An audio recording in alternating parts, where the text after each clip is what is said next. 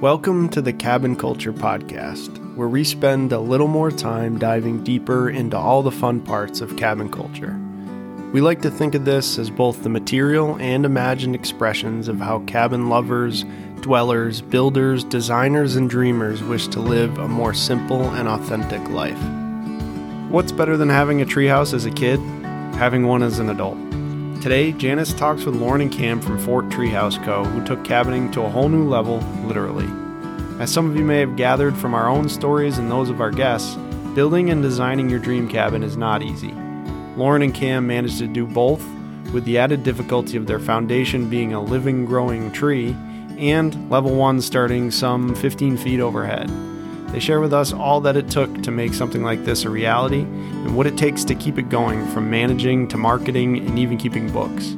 Be sure to check out their site and socials to see the amazing project they brought to life and stay tuned for the news on their next build.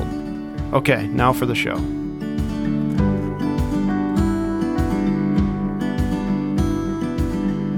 Okay. Well, first of all, welcome to the podcast. Thank you. It feels an awful lot like a intimate Zoom call.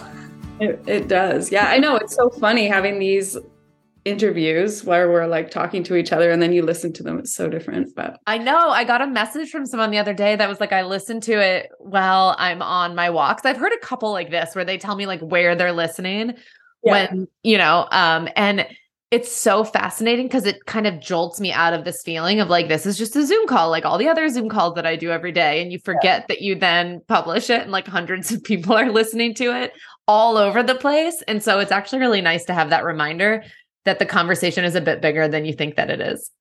Totally. And the other fun thing is that these conversations really place people in like a wilderness setting in a cabin setting. And so like i think if people were watching this it would be totally different. I know. We put it on our youtube channel and i feel so bad because the youtube channel is very much an afterthought and i'm sitting here in like my house office with two like very inappropriate lights considering that i'm a videographer by trade and i would never light a video like this they're like wicker warm lighting. Oh, but yeah. that everyone listening just thinks you're in Cozy Rock. That's right. That's right. I wish that I were. I would have imagined. you Yeah. I've only recorded Let's see. We recorded the first podcast episode ever there when Justin and Sean came down. And then I tried to record one more with Alexis of the Kingdom A frame, but we got yeah. so drunk that we couldn't use the content. That was funny. That was funny. So part two, we were both in our houses, but we yeah. we attempted be responsible. yeah, yeah, a bit more responsible. We were still drinking, but it wasn't. We were just so excited. We've been, you know, messaging each other for years on Instagram. So to like meet in real life was so exciting that it didn't quite go as planned. But That's so cool. I definitely have made one like super tight friend on Instagram. And we actually hang out in real life now too, because she's also Canadian and lives in Ontario. But we connected through like the cabin community and through our businesses. And we've become, we're like the same person. It's really cool. Yeah. Well, that's what's kind of cool about this world because I find, and through these conversations, have found that so many of us in our real life don't have many friends who are hosting or doing Airbnb, at least initially. I think a lot of us have found that some of our friends are interested when they hear about it, but aren't doing it. So, this is where we find that camaraderie and that feeling of being like seen and understood. And Instagram has really brought a lot of those people together. Absolutely. Yeah. yeah. It's an awesome community. Everyone is so friendly. And I always, after I listen to your pods, I'm like, usually go and check out the person you've interviewed. And if I don't already follow them, I like to send them a little message and be like, hey, just listen to your interview. It was really great. I feel like I know you now because we were just talking about this. I just recorded. Yeah, I just recorded another episode right before this. And we were talking about how when you, for me, it's harder. There's so many cabin accounts that it's harder for me to get invested in other accounts unless they show who they are because then yeah. I can put a name and a face to the cabin and that as an extrovert and a human is easier for me to remember than like another inanimate A-frame or cabin which I love but like it's not a relationship kind of love in the way that the humans are. Totally. And you know, it's hard to do that. It's I'm guilty of it. I like spent so much time like not putting my face on our Instagram account. And Cam, I mean, he's fine to do whatever. He's just so busy like doing all the building stuff that he doesn't ever go on our Instagram, like ever. Yeah. um, but it does make a difference when you put yourself out there and then when you kind of just get over yourself and start talking to your friends and really people come out of the woodworks and all of a sudden Instagram does get fun. Yes, it gets more fun. What a good yeah. point. People it miss does. that. Yeah, because there's only so many like beautiful photos you can post, you know, at least for me. I like learning things. Everybody likes learning things. I like talking to people. I like seeing people's process. I like sharing our process. I think that's why sometimes I stop sharing because I'm like, what is there to share? Like right now, I know. when you're not in the middle of a build. Means when you're not in the middle of a build, but mm-hmm. it's amazing what people will engage with. That's not just pretty pictures of an Airbnb. Yeah, because the reality is a lot of us who own cabins aren't on there following other cabins because we're hoping to stay there. Though certainly I'm sure some of us do stay there, but yeah. the reality is we're all trying to find weekends just to go to our own cabin. So totally. we're following these other ones to connect with other people who are in this world with us. And so we actually, I think at the end of the day, care a little bit less about the cabin and the beautiful pictures than we do about the experience of hosting, building, decorating, whatever project you're in the middle of at that moment. Absolutely. Yeah. Yeah. So on that note, why don't okay. you introduce yourself to folks who don't know you and tell us a little bit? You can introduce Cam too, or we can have him introduce himself when he comes oh. back. But uh, I'm Lauren. I am one of the co-founders of Fort Treehouse Company, and Cam, my partner, who will be here soon. He is the other co-founder and our lead builder. Um, and yeah, we build tree houses in tr- Ontario. So take me back to like what first prompted this for you too, because tree houses is like another level of cabin, right? Like you have yeah. cabins, but eh, really cabins are just like a unique version of a house, which we all build and own or rent. But a tree house is like something different. Was there a specific moment that the two of you realized you were on the same page about pursuing something like this? Or did you stay in a tree house? What started it? So Cam, oh, I can hear him coming up the stairs. Cam started it. He has had like this dream to build tree houses since he was young. It was always just like a passion of his, total side hobby. Like he's been into building forever, but it was always kind of in the back of his mind to build tree houses. And here he is. Did, did Arlo go to sleep? He will. Um, we're just explaining how the tree Hi there.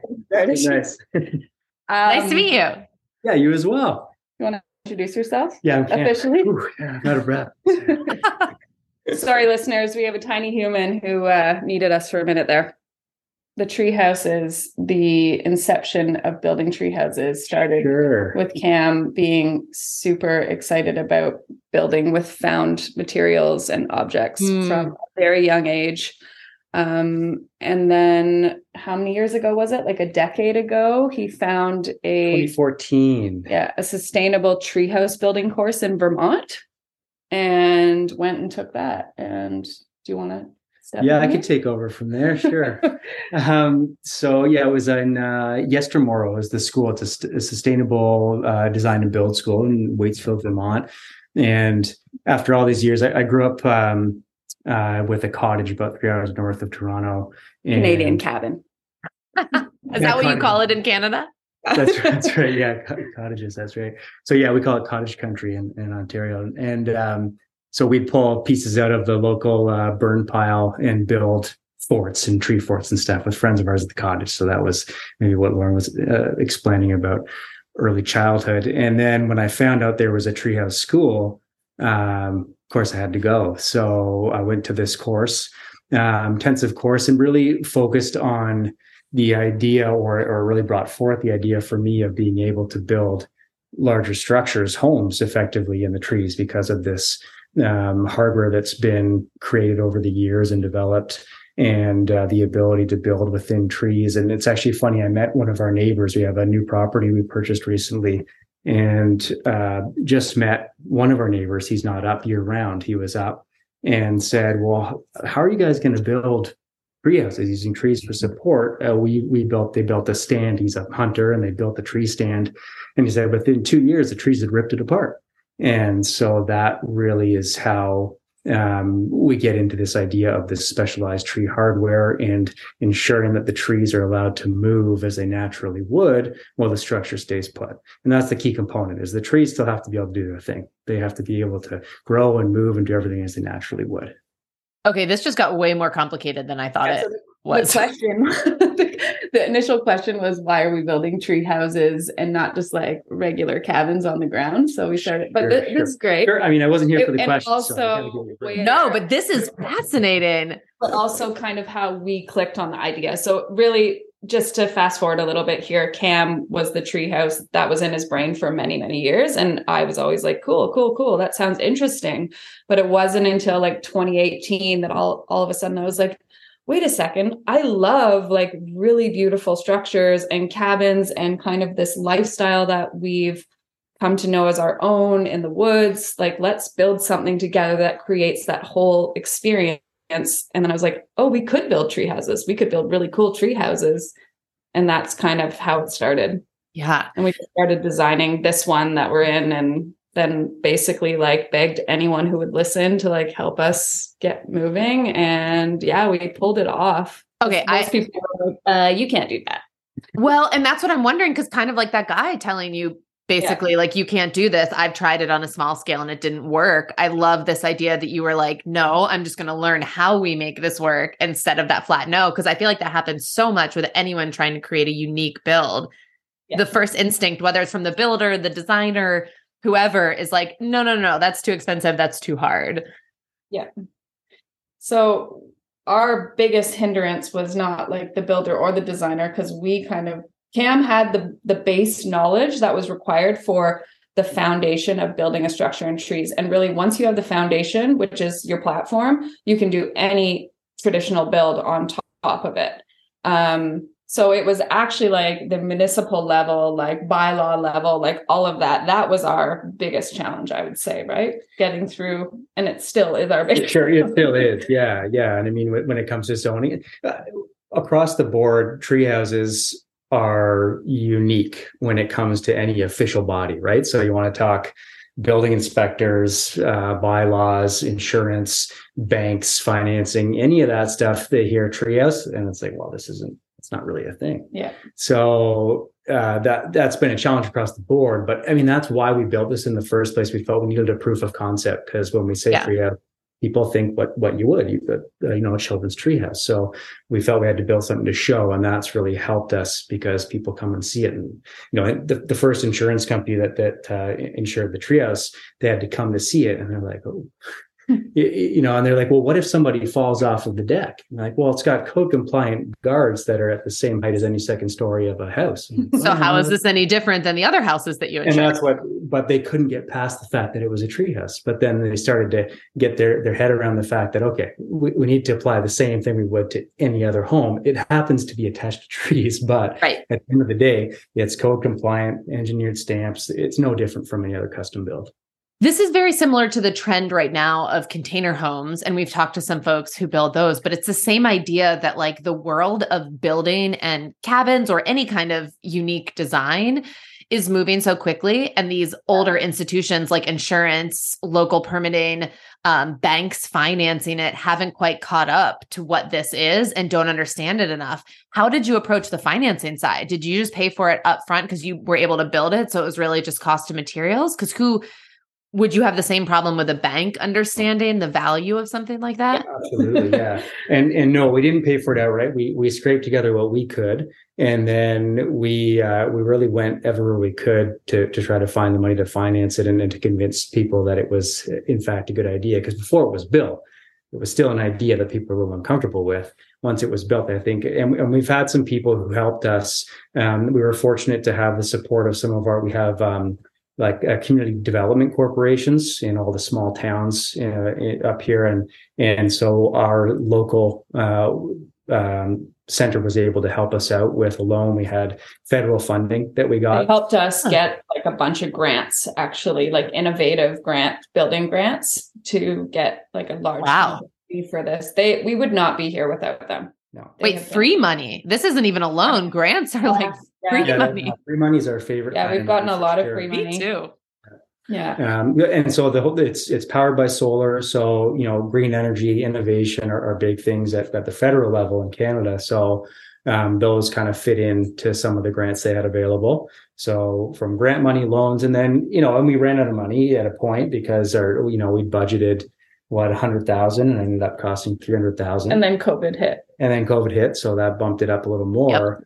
Um, but it, it, just and and I I mean attribute Lauren to much of our success because I'm the type of person who likes to plan things out, ensure that I have everything in place before I execute.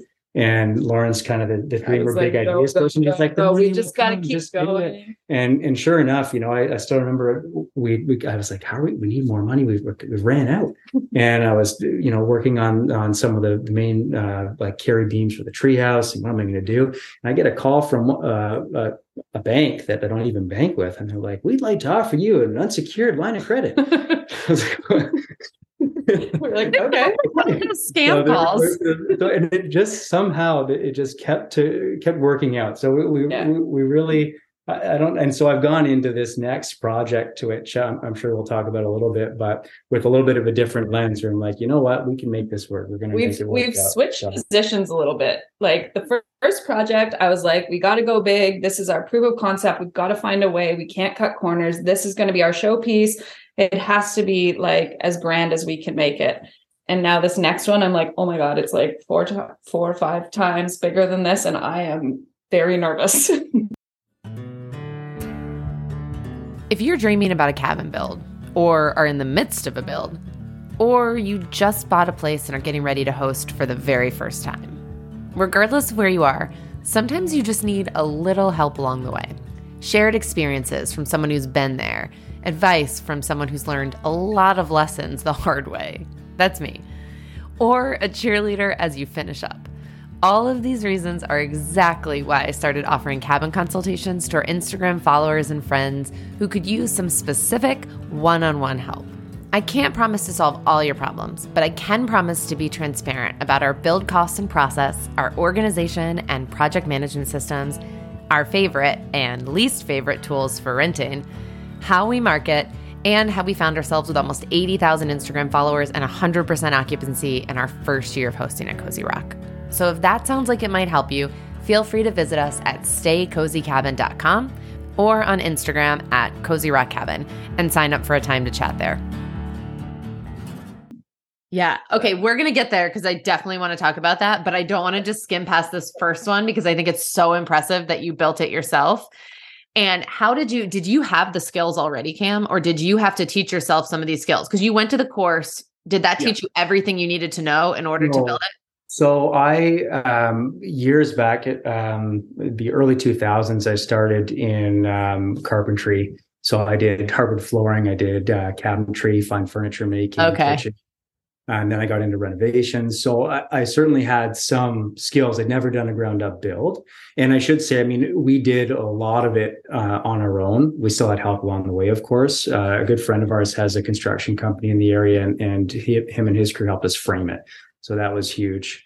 Um, but beyond that, there was a lot of learning. So yeah, I, I certainly had some skills when it comes to carpentry, but obviously with a ground up build, there's a lot more than just carpentry involved. And Yeah. so we called in, we, we subbed out, you know, plumbing, electrical, uh, Yeah.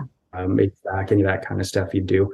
Um, uh, but it, I, I learned a lot and, and, and, and I'm continuing to learn. I think that's part of what draws me to this type of work and why I left my full-time job to focus on this solely because that's what I thrive on. I thrive on learning and, and, and Yeah. knowing myself. I really like to learn new skills and, and, uh, and continue kind of challenging myself there. and Cam's can figure everything out. He, you know, people can learn things and figure things out, but Cam will learn it to the absolute best possible way you Mhm. can learn something.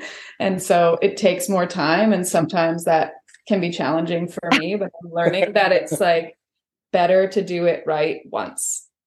This is exactly what Sean and I get into. He'll be working on a project. I'm like, this doesn't need to be perfect. We just need it to get done. And he's like, I'm not half assing it. I'm going to do it correctly. And I'm like, okay. is, it is worth it in the end. It's just real construction is a hard. It is like not for the faint of heart, and I'm borderline faint of heart. So. Mm, it can be very challenging to be in these projects that take a really long time yeah. before you see the result of like how cool it's going to be you know I know you have to have that vision, but alongside the vision, you have to have confidence. So I'm Yeah. curious, Lauren, I want you to speak to Cam's confidence first and then I'll ask you, but like, did like has he always had the confidence to be like I can just leave my full-time job and do this thing that I've never done before and be completely certain that it's going to work out? Like that just feels like such a leap. Uh no, I don't think so, not at all. Um I think we've kind of role reversed a little bit. Like I always had the confidence. I always had like the big kind of big ideas, big dreams, big like we could do this. We could we're going to do this. We've got to make this work and um I think that Kit started this project and but Cam has kind of really stepped in and followed through with like the confidence we need now to keep going because we're now in like and I don't want to like jump ahead again but we're now in this like massive second project which is so amazing and so exciting but it is also very scary and um has been incredibly confident and like steadfast in keeping that moving when things are like wall after wall after wall. Mm-hmm. And I'm just like, whoa, I'm just gonna turn, I'm just gonna walk away now. Yeah. You know, and we can't do that. Cam, did that come from the successful first build? Because I'm sure it probably was scarier at first, but you all have clearly knocked it out of the park with the Baltic. So did that help?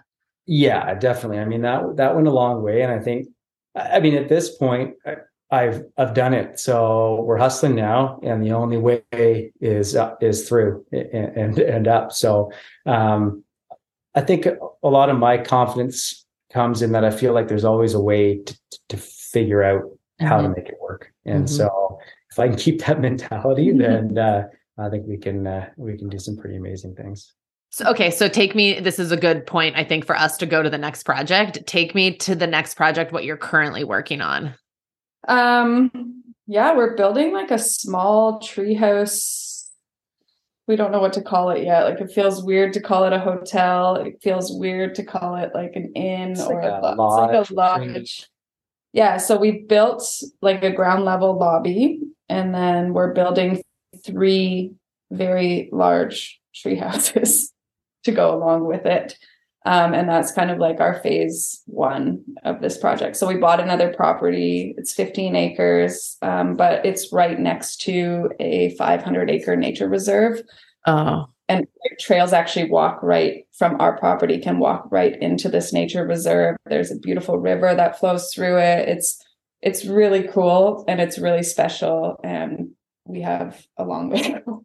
Okay, but the search for land is like often the hardest part and the biggest deal year, maker. Year and a half long yeah. process. Finding it was a long process, and we also like to go back to financial stuff. We got after the success of the Baltic. You know, we had like um, a handful of like big money investor types approaching us and you know one person stood out as like a great opportunity and we went through like the motions probably like six months in talks with this guy. um, working, working, working with him to like, you know, build out our model for our next plans, and everything was like going and going and going. And we just got this like, we got to like this final big moment, and it just didn't feel right, you know. And we were just mm-hmm. like, we can't nothing was lining up properly for us based on like what had kind of been like promised their role would be versus what our role would be and so right at like the final moment we were like nope we're going to do this ourselves and so we oh shit ended there found another property that was much smaller than we had been looking we were like we need we were like we need 100 acres we're going to build this yeah. like massive thing you know and like big money behind us and so we pumped the brakes on that, found our property, and actually, I think it worked. Couldn't nothing could have worked out better than that. We felt like a giant weight had been lifted. We weren't ready to go that big. Um, you know, this this next step feels like a big one for us, but it's just for us,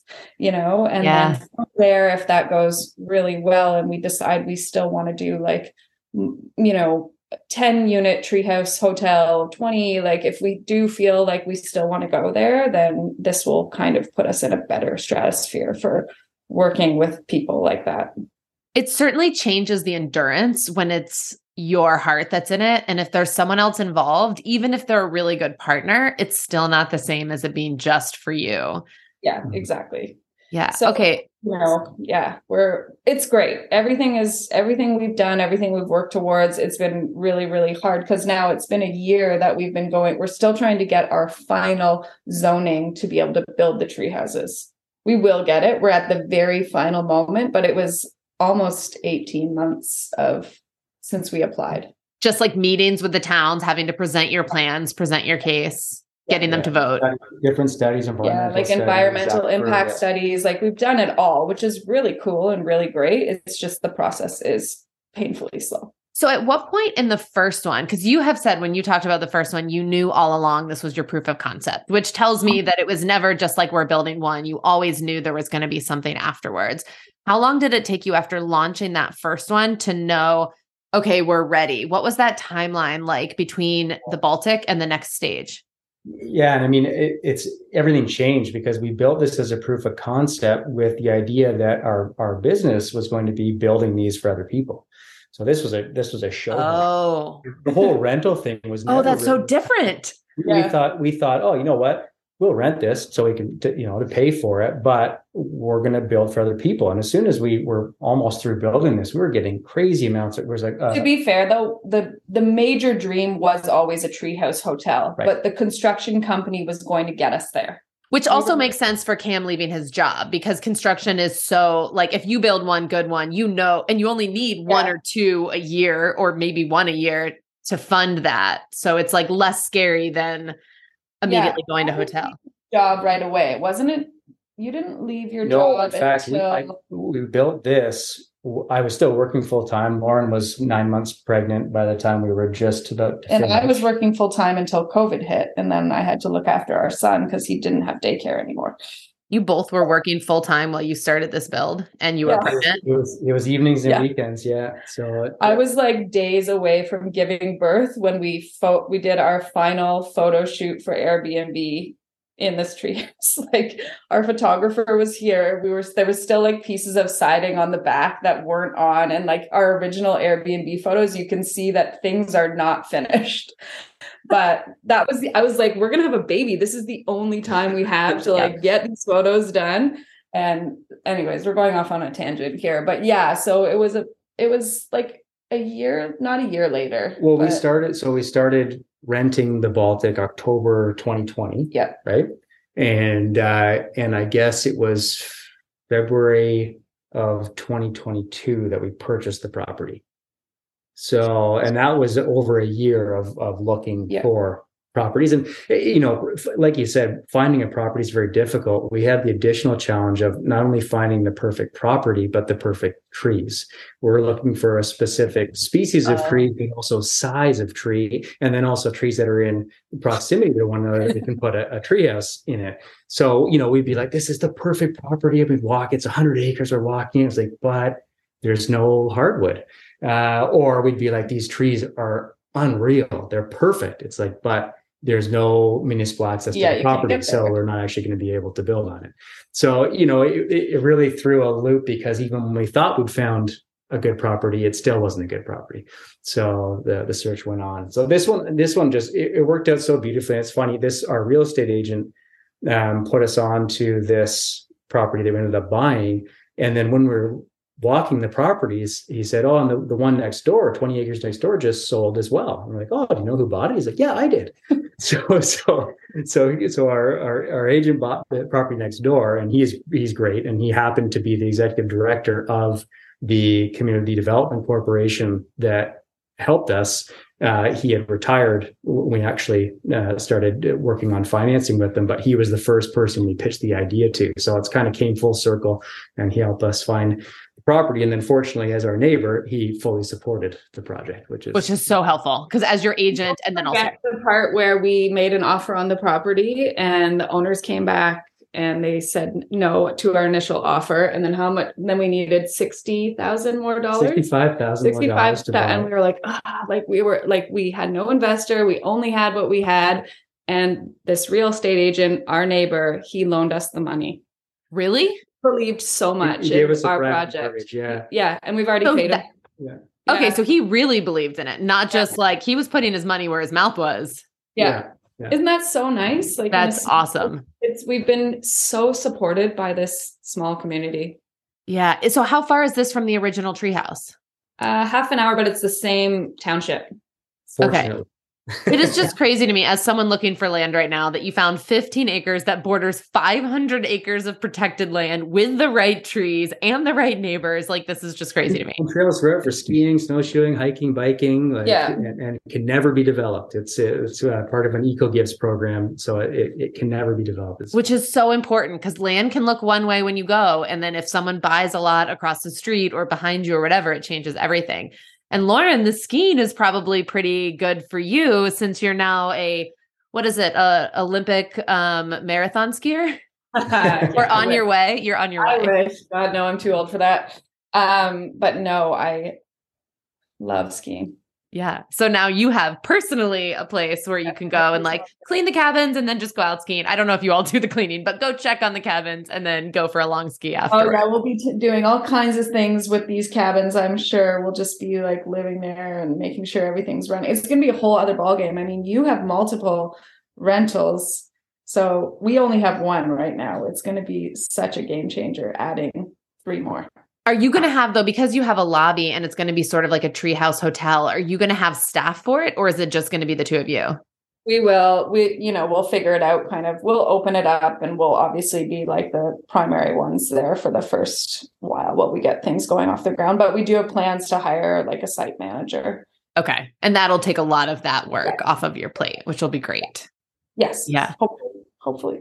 Okay, Cam, I have an important question for you that I have just been waiting for the right person to ask this of because one of one of my personal pet peeves is this sudden surge of tree houses, but you look at them and they're just like built on a platform.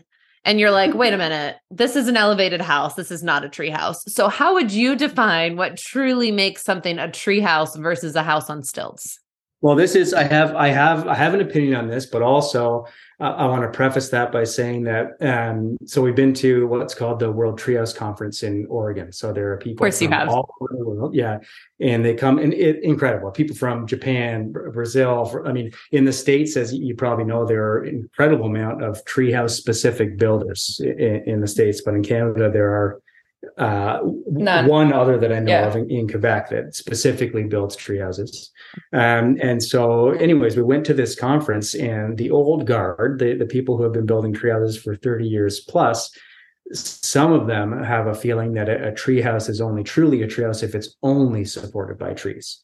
So I, I, I personally feel as though that's that's wonderful, but I also, and, and maybe using the Baltic as an example, feel as though it's nice for anybody and everybody to have access to whatever a treehouse is to them. Hmm. And and it's a feeling, you know, when you're in a treehouse, you're in the trees, there's a feeling that you get and, and it's magical. And so on the on our property, um, our personal property is three acres. We only had so many trees, but we wanted to build this.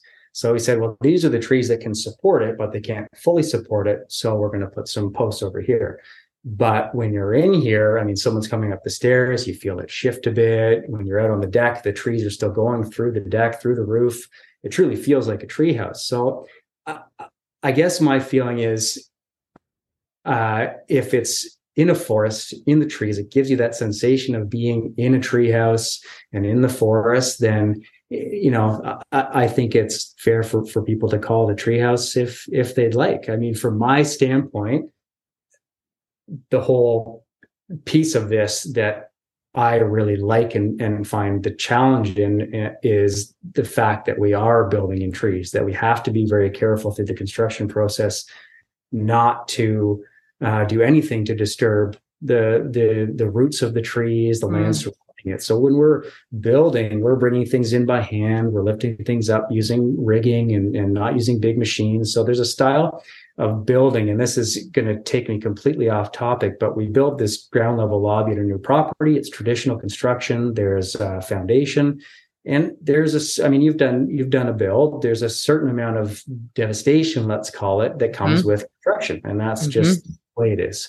Yep. Uh, but something that we feel really, really uh, important, and, and and I guess something that kind of drives us in in the builds that we're doing is that we can put up a structure in the middle of the woods, trees still all surrounding it that survive, and that feels Yeah. so cool to be able to do that because we took down way more trees than we wanted to at our new property and we're able to use them for firewood for wood chips that we need to do to protect the the roots of the trees we're building in uh, and and to mill up for lumber for building wood sheds and things. So it's it's great. There's a use for them but it's still a very different style of construction so to your original question, hmm. I think a treehouse is whatever you know somebody wants it to be. I think if someone calls it a treehouse then and they're renting it and someone comes and stays in it and they don't get a feeling of it being a treehouse, then it's probably not a treehouse. This is so funny that your answer is so much more supportive. You building them, and I'm the one who's snobby, and I'm like, no, this is not a treehouse. No, I'm just, I'm I'm team snobby too. Okay.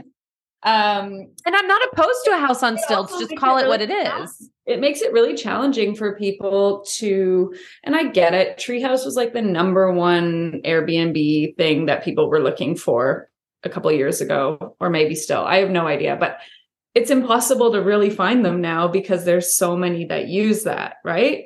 And so I think that and from from like a rental standpoint, if you really want like an authentic treehouse experience, there's no checkbox for that the ones that are actually built in trees. Yeah. Right. yeah. That's the only thing right? Like pre-supported house. Yes. Mm. Yeah. And it takes so much more time intentionality even just the training cam that you had to put in to learn how to do it in the trees. So there is i that's why i feel like i would feel snobby about it if it were me just because you put in all this time to do it in this really authentic i don't know if that's the right word for this but like genuine way that yeah. someone else can just, you know, throw a cabin up on, you know, a platform and it can be considered in the same ca- category as just it doesn't mean I don't like them. I've stayed in one and I loved it. It was a great experience. It's more, I just thought to myself the whole time, I was like, this is great. I love this place. Is it really a treehouse though? It's like what I thought to myself. Yeah. Hi guys, Sean here, host of Chalet. The dreaded mud season of Vermont is finally drying out, which means it's time for all the spring and summer activities you've been missing out on this winter. And what better place to stretch the legs and breathe in some green mountain air than southern Vermont? Let me share with you my usual routine when I pack a bag and head to the A for the weekend. First things first, roll the windows down and let the fresh air in. I don't know what it is, but for some reason you can feel and smell when you cross the Vermont state line from Massachusetts. What's a road trip without a coffee and a pastry, though? So before you make the turn up the big hill into the farmland, pull over at Shelburne Falls Coffee. Next, enjoy the winding two lane drive up and over the mountain and through the small Vermont towns with a podcast or your favorite playlist on. If you're hungry, make a pit stop at American Flatbread in Westover for a slice of za and some local Vermont beer. One final stop to grab a bottle of wine and some cheese and a few supplies at the general store, and 10 minutes later, you're pulling off the paved road onto the gravel right away that leads you up to Chalet. With the car in park, I hop out with a big stretch, toss my bag inside, and kick back in one of the chairs on the deck to enjoy the last bit of sun before it sets. With some snacks and a glass of wine, I toss on my most recent audiobook and light the fire pit and let my mind wander as the sun sets before tucking into bed for the night. But by far, my favorite thing is to wake up early as the sun is rising and sit on the front deck with a hot cup of coffee as fog and dew burns off the grass and out of the woods.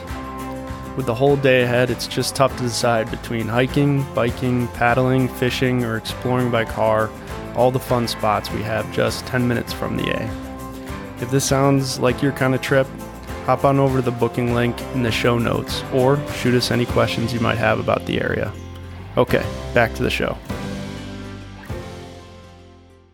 And you know what we get a lot from our guests too, which I think is just what makes it special. Treehouse or not treehouse, but when people arrive and they see like the grandeur of like everybody's like, whoa, this is like way more impressive in real life, which is like mm. what you always want, right? You yeah. never want to somewhere and be like, huh, this looked better online, you know? So people come and they're like, wow. because where they enter, they kind of enter from their driveway and walk through a path in the woods and they enter like under the treehouse and you can see these like massive tree hardware and supports. And so I think everybody is just kind of like, holy smokes, like you can't really get a sense of how it's built from the photos online.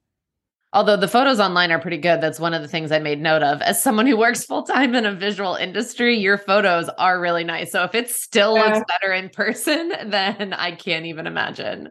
I, I mean, I don't know if it looks better in person. It it certainly looks as good as, but I think people don't realize how large it is. Yeah. Like, I think it like it's like when you're below it and looking up, it's like pretty chunky, you know? Yeah.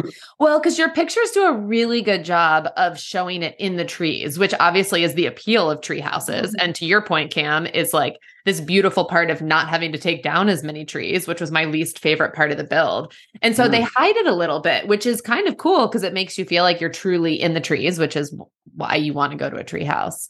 But on Yeah. that visual note, I know Lauren, you do a lot of the design. Do you do the photography as well, or is that all professionals that you bring in? I do some of it. I have a background in photography, but Okay. like you, you're a professional videographer and you still are like, I don't know. For me, it's more like I'm just going to be so picky about my own personal work that sometimes it's easier to just hire people. Yeah. So when we start, I start totally agree. When we started the build, we started working with this awesome team of guys. Actually, it was like one of my brother's really good friends, and he has a content marketing company. And he kind of was the one who said, You got to start a social media page. You got to start like an Instagram page, like right from the get go. And I was like, But why? Like, we haven't built anything yet. And he's like, Yeah, but that doesn't matter. You need to start building your brand, and your brand is you. I was like, mm, No, no, no, no, no. We can't do that and then you know so he encouraged us along. So the first like year while we were building he would come and the first sh- shoot we did we had nothing. We had like our trees selected and we we had the hardware and we were kind of just introducing ourselves and our lifestyle. And it was like that was so nerve-wracking and that was like so scary to start that way. But it, it was truly like he helped us build our business in a big Yeah. way the very beginning storytelling is so much about like marketing is so much about the storytelling. And in your case because you are actually the ones building it i'm like scrolling your instagram right now as as you're telling me about this so i can see these visuals. And i see pictures of cam like actually building it. And that happens in so few cabin builds right? Like so many of it you're outsourcing. So that is a really unique part of your story yeah and you did so a really good that. job of documenting it these pictures yeah, are amazing yeah, yeah, we did. And our friends at Bellwether, Alan and Chris, they've been amazing. Um, but since it's been built, I've really struggled with how to capture it. Um, we've had like influencers come through. We've had we've had other photographers come through, and that, that's been great. But like, like, I never get like biggest beef with. And I know you've talked about this a lot on here, and I don't want to like make anybody upset, but like doing trades for stays has never been a good idea for us. Really never, unfortunately. Yeah, we've never tell me more about that experience. Um, we get like about 500 DMs a month of people wanting to like come and like, you know, they want to post about it. And at first I was like, oh, cool. This is like so exciting. This would be really, really good. But I don't know. I've just been let down every time by like either people coming and like they'll shoot and then leave the place like a complete disaster. Like it was like a gift to them. And I'm like, whoa, wait a second. Like you Yeah. still got a free stay for two days. And um, I don't know. I, I don't know how to like really get into it. I don't want to offend anybody, but Do you have any? Let's frame it this way. Do you have any people is the way it- advice? Paying people. Okay. just paying people like Yeah. pay, pick people who you see you see their work you can see that they're professionals and and pay them pay them for their Yeah. work. And it goes such a long way. And we every time we've worked with someone that we're like okay we're giving you money. This is what we want in return. I do a trade. I kind of like leave them be because i feel like they're giving us something and we're giving them something. So i don't want to be like oh can you do this or can you do that so maybe that was my problem with having less guidance i'm trying to get a lot better at that and being like this is what we need this is the type of photography we need Yep. and then also i'm just like i could just shoot this myself I know, just- especially with the background. yeah I will say that's been my biggest takeaway. My best success has almost always been folks that I pay. That's been the best experience because they're true professionals. It's what they do for a living. The ones we've done a fair amount of trades, and the ones that have worked out the best are when I clarify and I feel rude doing this, but I'm like, okay, if you're going to get three nights stay, that's worth this much money. Um, Mm. can you please articulate exactly what I'm getting? How many photos? How many video clips? How many reels? What is the trade that's worth that much money? Just so that I know. The other thing I've had them a couple at our other cabin was pay the cleaning fee. So then there's Oh. some like I don't know. It just felt like, okay, that's something because they're still gonna have to clean up after you. Yeah. But no, it's great. And actually, like there have been some where I've tried to, I've been a lot better at being like, okay, what are you delivering in return? But then because like, posting on your own profile is not enough for me. Like there's no guarantee. I don't know who your followers are. I don't know if they're people who are interested in this. So that if you're doing that, that's fine. But in addition to delivering me content that I can do something with that I know will pay off for my marketing. Yeah, we've had a couple like random, like big YouTube cabin type people who like come and do cabin tours. And when I looked at their account, where I'm like, wow, they've got like ridiculous amount of followers and they have really beautiful videos. And then like we got ours. what is like who shot this? Or yeah. other ones. It was yeah. very different. It was very different. Yeah. So, so, I mean, whatever. You live and you learn. We didn't, we haven't actually lost anything by it, you know, and it's fine. Well, but this is helpful though. You yeah. know, when when a lot of these people, I think, coming in and the, the trades, I think, correct me if I'm wrong, a lot of them are posting, like you said, Janice, to their own uh, social media. Yeah. So it's it's their style, it's their story. Whereas when we're paying professionals, they're asking, they're professionals, they're asking what we want, and they're delivering that through the lens that that we'd like versus their own story, their own style. So that is such a good point. Right? Yeah. That's really well put because we had one publication that was Maine specific, come stay, and it was a trade, and they had pitched it to us.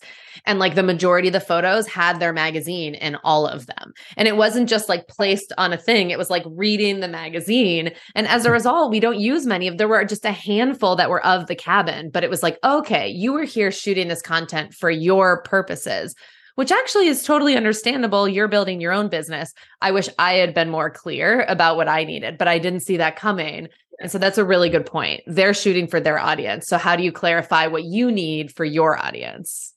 Yeah, you almost need just like like a tear sheet for like everyone that messages you, right? To be like, do you fit into this? This is what I need. And if yeah, it's okay.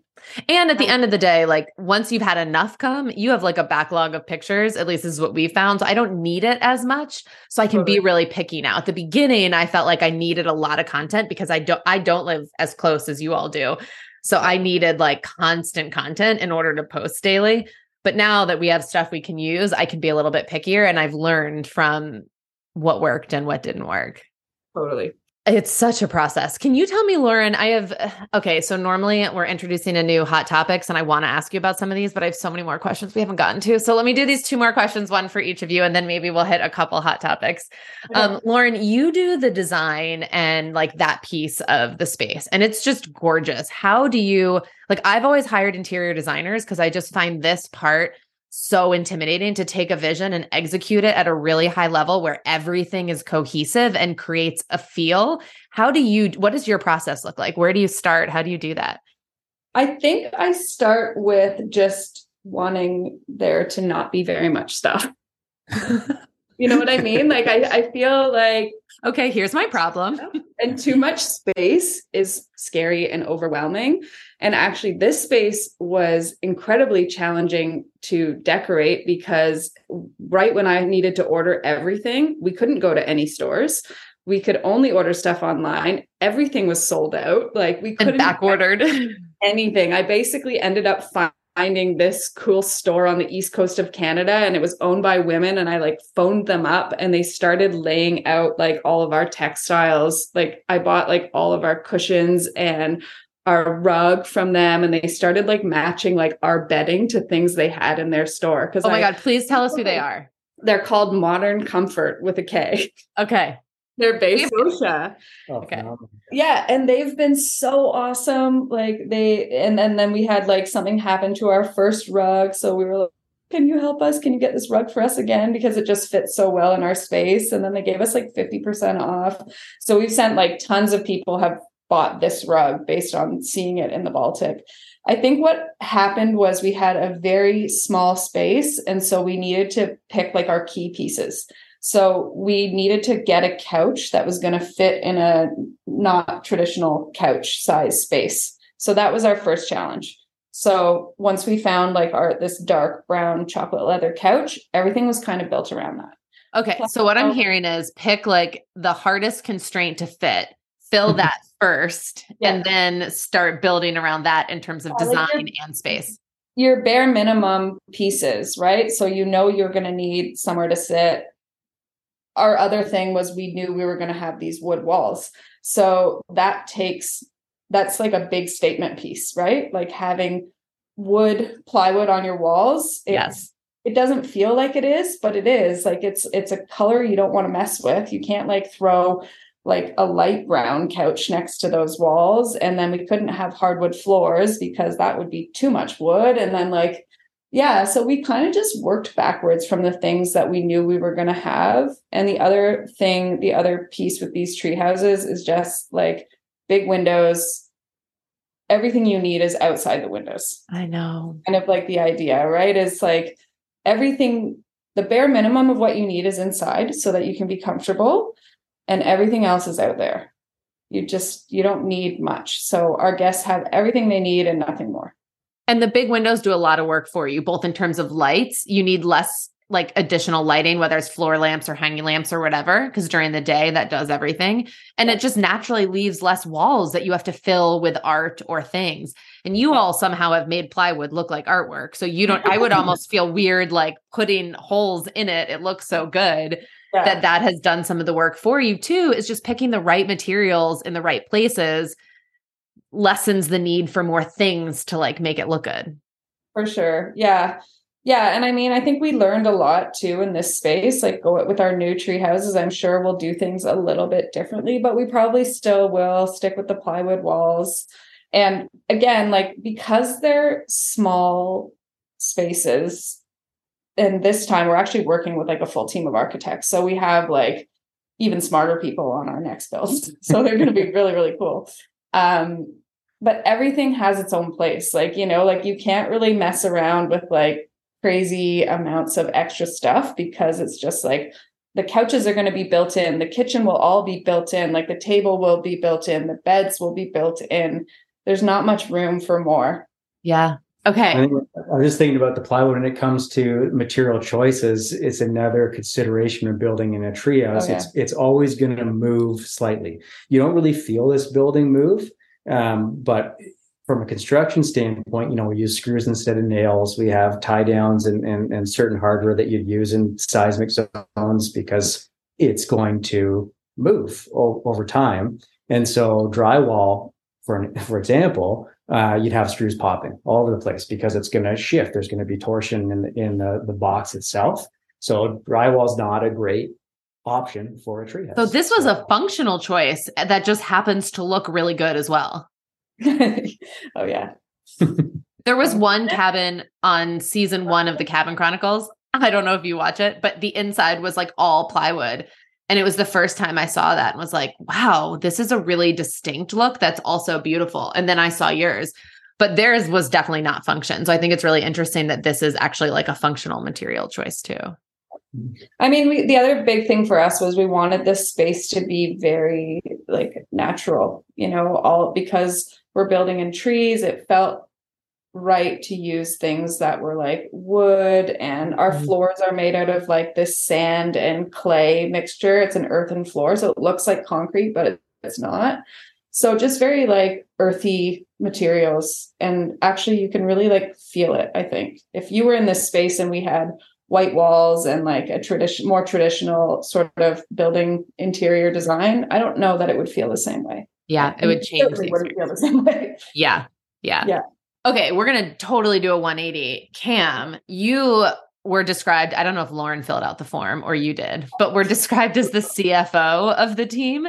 And I jokingly refer to myself as the CFO of our household on a daily basis.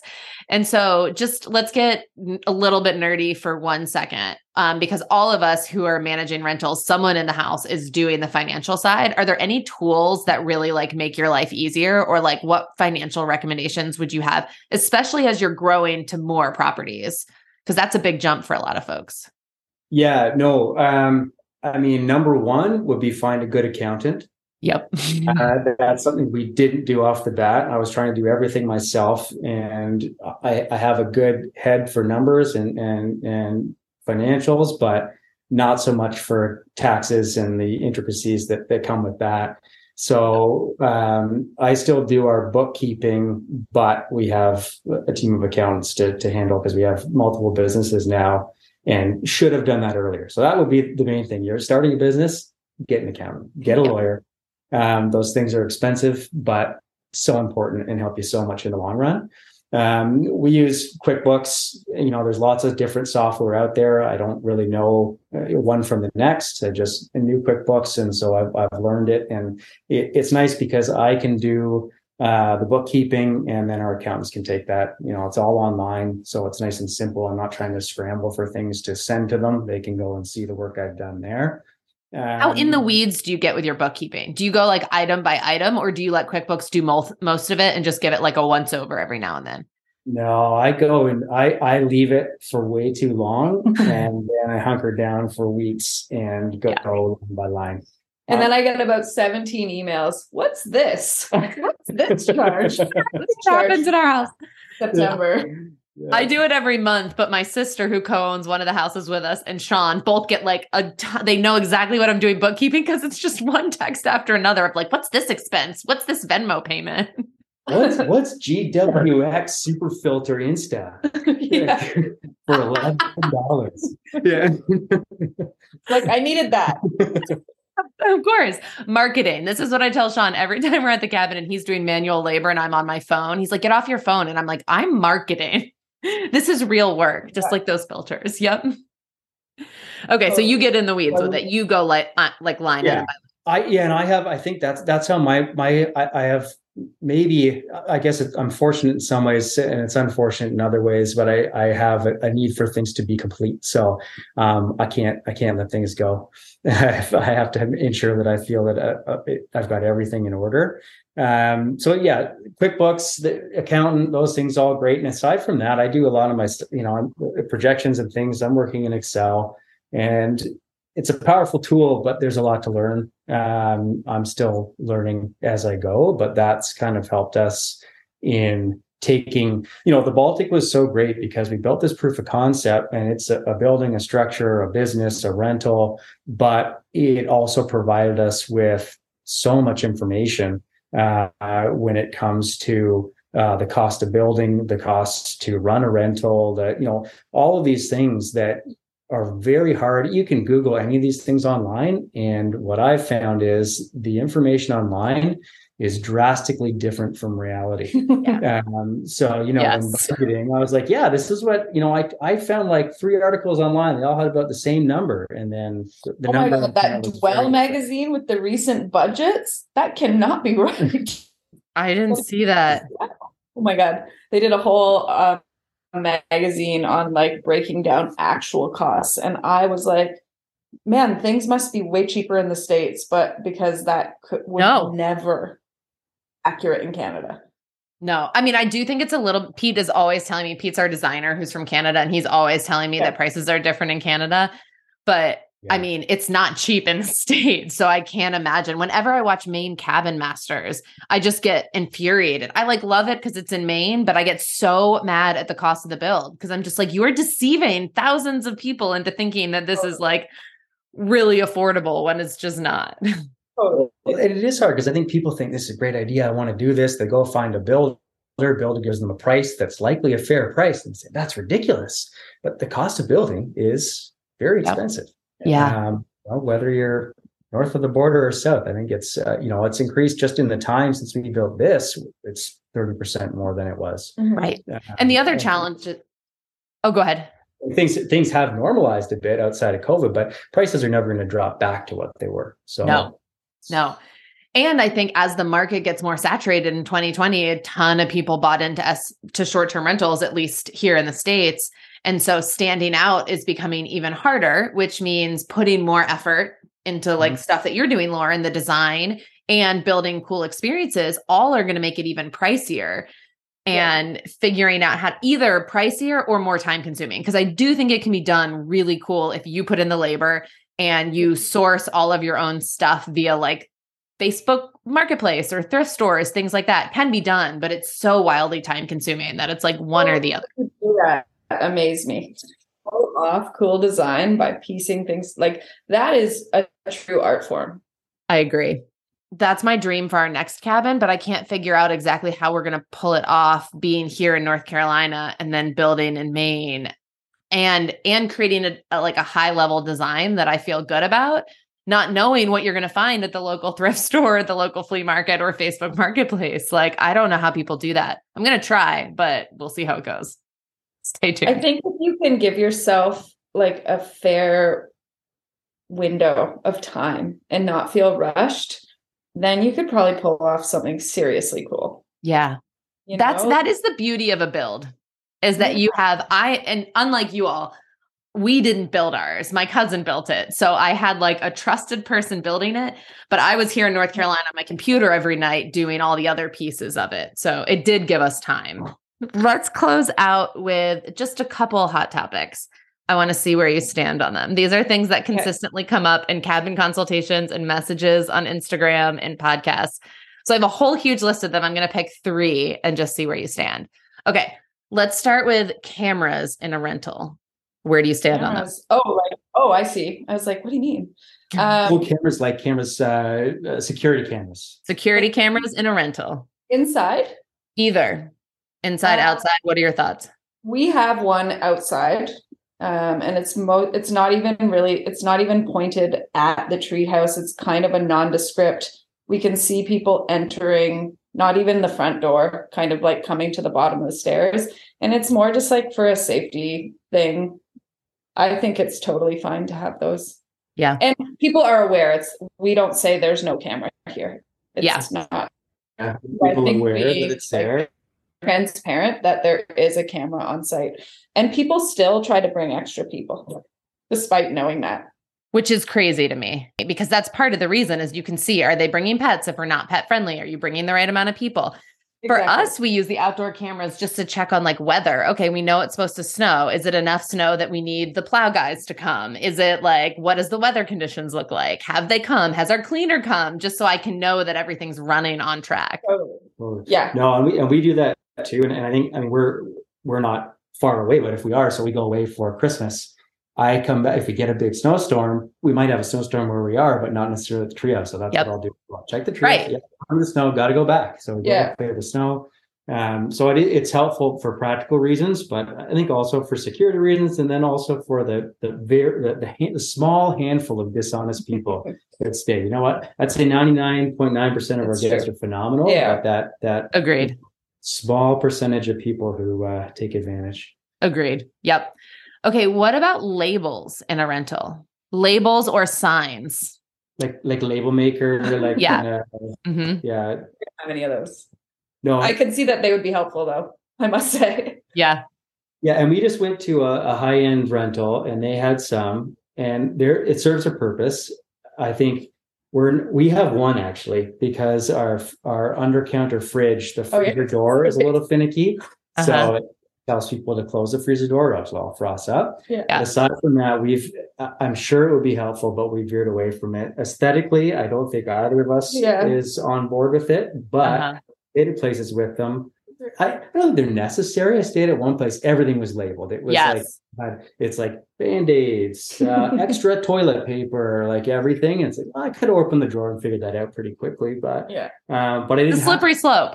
I already knew where it was. slope. So yeah, if you're if you're a little bit uh over the top with your label maker, maybe avoid it. But Yeah, I uh, was a little surprised. This place we stayed in, it was gorgeous. It was unbelievably pretty, but everywhere they had stickered, like on counter services, everything sticker QR codes for like looking up their like Mm. rules and stuff for how And to do aesthetically, that's a look.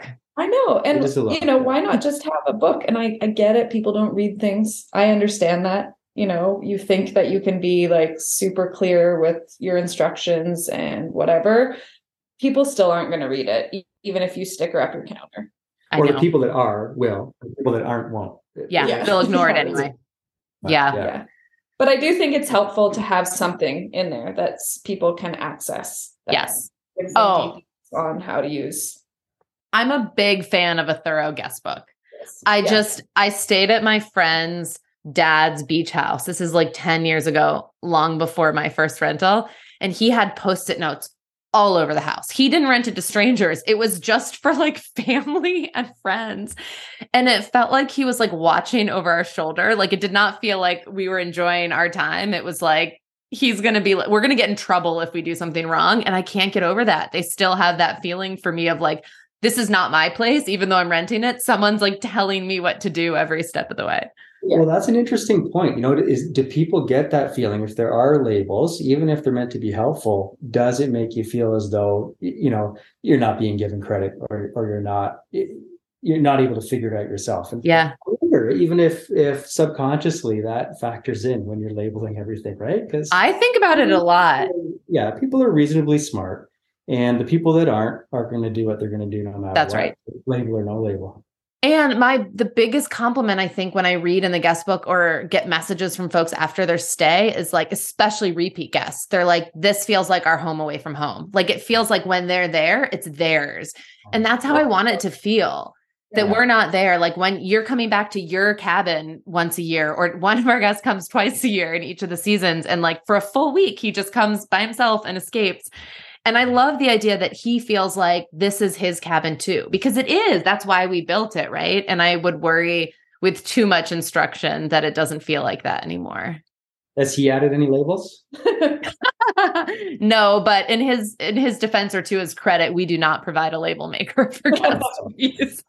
Wouldn't that be funny? I mean, in some ways, if he felt so at home that he needed to let other guests know about like quirky things, I think I'd kind of like so that. Cute. that would be so funny. Oh, guys, what a treat. Plus two for the Canadians again. We've had so many good Canadian podcast conversations. Yeah, you've had some great interviews. The the Canadians though, like Sasha and Pete yeah. and um who was the other one? Oh, Steve from the land. Yeah, yeah, we really actually we were driving to Quebec when we were listening to that episode and it was it was great. He seems like a rad dude. He totally is. I got off that podcast and I was calling my dad on the way home, just like buzzing with energy because I just feel like people who are that passionate about what they're doing, it's just, it's contagious. Yes. And especially as you know, this is a roller coaster and different phases of the project and hosting in life, you have more or less energy to put into it. And so having conversations with people like that and people like you all who are just like, have a different perspective and different thoughts are so helpful for me. I mean, selfishly, that's why I do this podcast. It's just fun for me honestly it's been great. It's been really fun to listen to and we are flattered to be a part of it. And it's so nice to meet you because we see you all the time online. And you kind of put yourself online like you're everybody's like you're just like a friend. I think that's the way that you put yourself online you know? Like you just kind of are there and it's comforting. Thank you so much for saying that. And you're like hey guys so what do you think? And it's like yeah talk back to my phone to this person. Like there's not a lot of accounts like that. Yeah. Well, I appreciate that. I made a rule when when I first started it. And I in in fairness, I have a business where I'd been doing it for a while. But for this one, I remember one morning I had something I wanted to share, but I just woken up and I looked a total mess. And I was like, oh no, I have to like shower and do my hair first. And I was like, no. And that's when I made the rule. I was like, I'm just gonna show up exactly as I am every day. And I'm not because if I waited to shower and put makeup on, I would post once every two weeks, if we're being honest. Oh, yeah, totally. And um, that has made it a lot easier. Yeah, it was actually Cam who put me onto your account, and he is not a social media user, but he followed you way before I did because he's always followed Pete. Oh, you know Pete. And yeah. So no wonder you're good people. And Cam was like, You gotta follow this cozy rock. You gotta like, she's really doing this cool thing on social media. And I was like, What do you know about social media? That's so funny. I, what a compliment. I something I was like, oh yeah, so I, I saw this today, and, and Lauren would say, Oh, Janice again. Before I followed you exactly what Sean said about Pete during the entire build. Oh, you were on the phone with Pete again. and then I followed you, and then I like tucked my tail, and I was like, "She's pretty good." oh, guys, thank you so much. It was really good to meet you in real life, and hopefully one day we'll get to come north and stay at either mm-hmm. this treehouse or one of the new ones. Oh, we'd love to we have talked about doing a Canadian tour because I've discovered so many cool Canadian places, like taking like three weeks off work and driving north and just going from one cabin to the next and like documenting it all. Like you have endless places to stay. Right. And could I write this off? Like that's the real question. Of course you can. Yeah. It seems like a write off to me. Yeah. So that's maybe our next big trip. You should do it. Actually, that's what we did around the Treehouse conference, like in 2019, before the world shut down. We did this like, ep- well, Cam's like, I'm going, I'm going to this Treehouse conference, and I was like, okay, well, I want to come, and uh, just give me a minute. I'm just gonna see what else is around there, and I, and then like a week later, I was like, so we're gonna fly to LA and drive all the way up to Portland. and then the little treehouse conference is going to be this little one Yeah, like I'll- one percent of our drop you off at the trip. jazz conference and then Yeah. carrying on. Yeah. No, we had an awesome tour, but we did that and we went and we actually learned so much and Yeah. took like we stayed and I think of we'll always think of this place, but we stayed at this epic place in Joshua Tree that we took so much inspiration from. So going back to like a feeling of a cabin and even though it was so different, this like desert Mhm. abode, so much of what we experienced in that cabin we were able to bring back to what the feeling of the interior of the space we wanted to be what it was to be in that place just was magic and it was so simple it wasn't like anything crazy fancy You don't need a ton of bells and whistles. That's my biggest Oh. takeaway. Okay, you have to answer the last question then before we go, which is what makes a cabin a cabin? And and are all tree houses cabins by default? Mm, good question. I don't know i mean or are they tree houses no i guess they Like can't are these separate categories? Is it or is it like a Venn diagram with some overlap? yeah i think it would have overlap for sure i don't know i mean i think i i loved who was it who said something about like escaping to go somewhere that it was like a feeling to go away Yeah. And it can't you can't be a full-time resident of a cabin. But then you said it can't be your full-time resident and then i'm like but wait a second we live in a cabin Yeah. we live in more of a cabin than Yeah, our log cabin, treehouse we live in a log old log cabin And And you so- can't argue with that. that is a cabin. and Quintessential. and it is our Yeah. primary residence and so i was actually really thinking about that question because i'm like okay well we have a tv in our house but we don't have one in the tree house but i mean i still think you can have a tree or you can have a tv in a cabin i don't know i mean i think a cabin really is just like a feeling of like calm and little escape but not necessarily you don't have to be escaping from something major just like a place to kind of like rest your head and not have Yeah. too many distractions and just be quiet. I don't know. What do you think? No, I mean you make a good point. Cabin. When when I think about cabin, I think of uh, about something that looks a certain way. But I think you're making a very good point that a cabin, especially these days, could be. and You talk about shipping containers, tree houses, whatever. Mhm.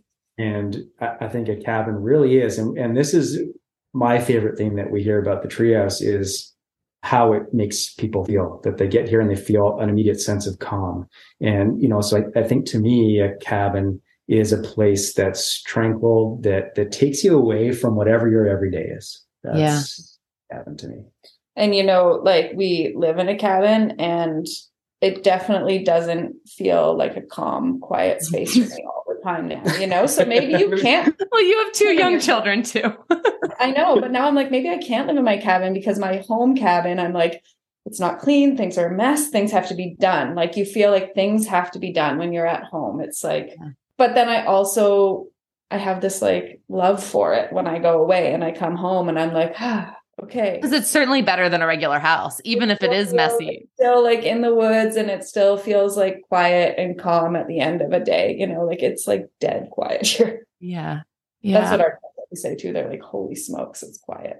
okay. So I'm coming to Canada to see your tree houses, but also your log cabin. Yes, please come Okay. stay in Baltic and we live next door and we can hang out. I can't wait. I really, I'm going to look it up on a map and plan this trip for, I think it's, we just traveled to Argentina for two weeks. So that was our big trip for this year. But looking ahead to next year or the year after, this is, I'm just going to craft the perfect Canadian getaway. I really think that's our next. When I meet you in real life, we're going to talk about that Patagonia trip. Okay. Yes, please. Have you been yet? No, but Okay. Oh yeah. Oh my God. I will share everything and you should definitely go. It's 100% worth it. Okay. Well, it was Okay. so meet you. Thank you It- so much. It was really good to meet you guys. We're going to check back in. I'm sure I'll talk to you on social media, but we should do this again in like six months to a year to check in on how your project is going. Cause I have about seven questions on my list that I never got to, and I'm going to want to hear how that's going. So we'll do this again. Perfect. Part two Okay. coming up. All right. Have a good night. You too. Bye, y'all. Thanks so much for listening. And if you like what you heard, feel free to leave us a five star rating on Spotify or share some of your favorite parts over on Apple Podcasts and a review. If you have any suggestions for guests or feedback, you can always find us on Instagram at Cozy Rock Cabin and the Chalet Frame, spelled C H A L A. See you next week, and thanks for joining us.